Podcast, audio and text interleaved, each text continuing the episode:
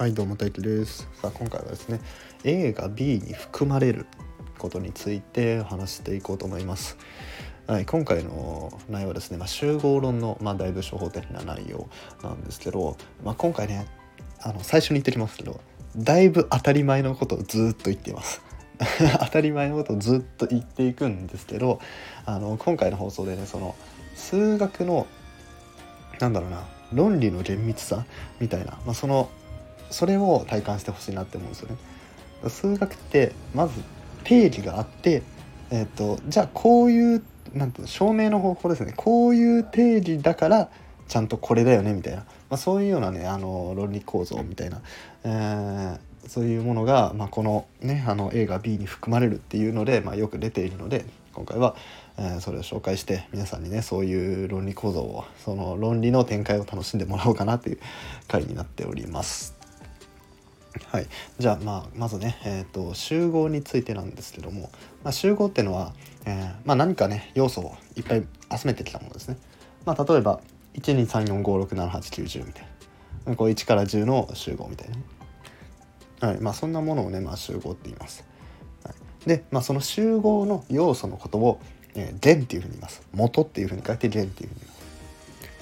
はい、で、まあ、集合にはですね、まあ、その集合の中にもう一つ集合を作るってことができるんですね。例えばさっきの12345678910っていう集合の中に、まあ、例えば13579っていう奇数の集合を取ってきたり246810っていう偶数の集合を取ってきたりとかまあそう123っていう集合を取ってきたりとかまあこういうふうにいろんなこの集合の中身にいろんな集合を持ってくることができるんですね。うん、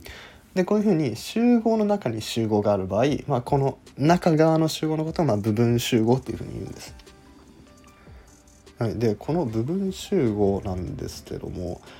えー、まあ、あるものある集合がある集合の部分集合であるっていうことを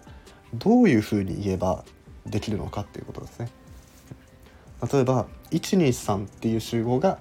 12345678910っていう集合の、えー、部分集合である。っていうことを言いたいと。さあどういうふうにすればいいでしょうか。はい、まあこれは簡単ですよね、うん、123っていう集合はもちろん12345678910に含まれてます。じゃあ何をもってそう言ったかっていうと、えー、123っていう集合の中の1っていうのは1から10の中に入ってるし2っていうのも1から10に入ってるし3っていうのも1から10の中に入ってる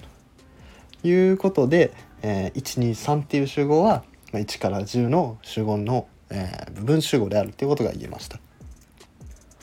でここで、まあ、何をしたかっていうと言ったらその、えー、ある一つの集合の中の全ての要素が、えー、まあ、ある別の集合の中に入ってるっていうことを言ったわけですね。えー、もうちょっと言うと A っていう集合の弦全てが B っていう集合の弦になってる。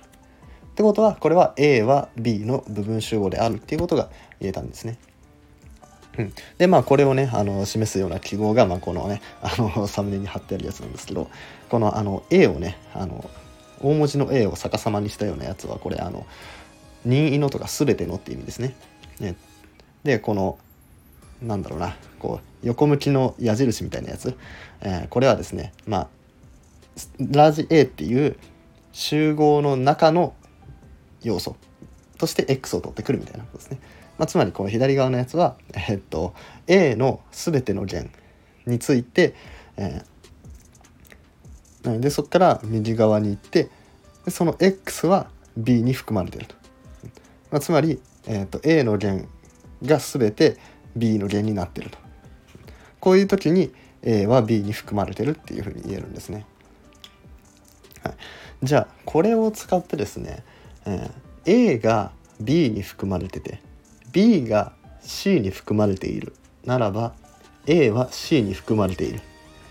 はい、これを証明していきたいと思います。まあ証明って言ってもね、まあ、考えてみれば当たり前なんですけどね。C の中に B があって B の中に A がありますと。じゃあ C の中に A はありますよねってもう当たり前なんですけどでもそれを当たり前で終わらせちゃダメであのその中にあるとか部分集合であるっていうのは定義がさっきのねあの A の全ての弦が C に含まれているってことを言わなきゃいけないと。そこでですね、まあ、まずね、えー、と A の2のジェンを取ってくると A のまあ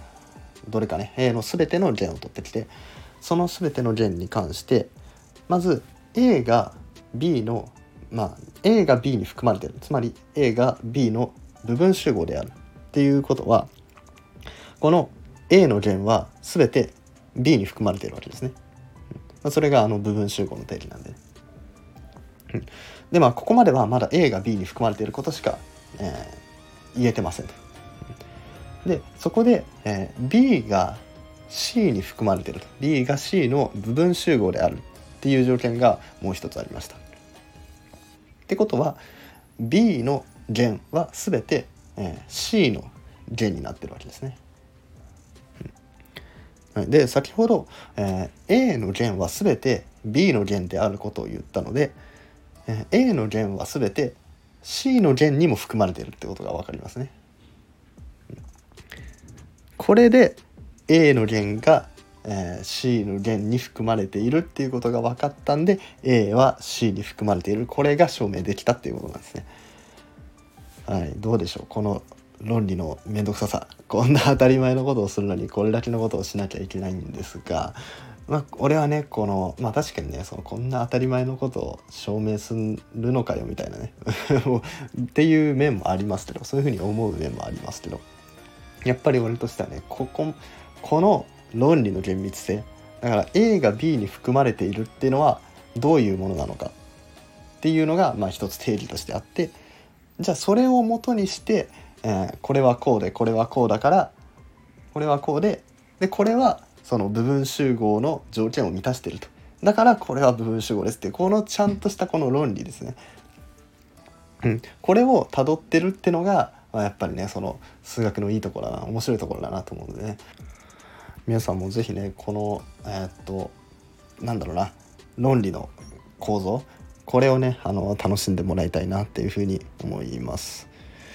はい、というわけで、えー、今回は、まあ、A が B に含まれるということについてお話していきました。はい、このラジオ面白いなって思ってもらえたらね、いいねとかフォロー、コメントなどお願いします。それじゃあ、バイバーイ。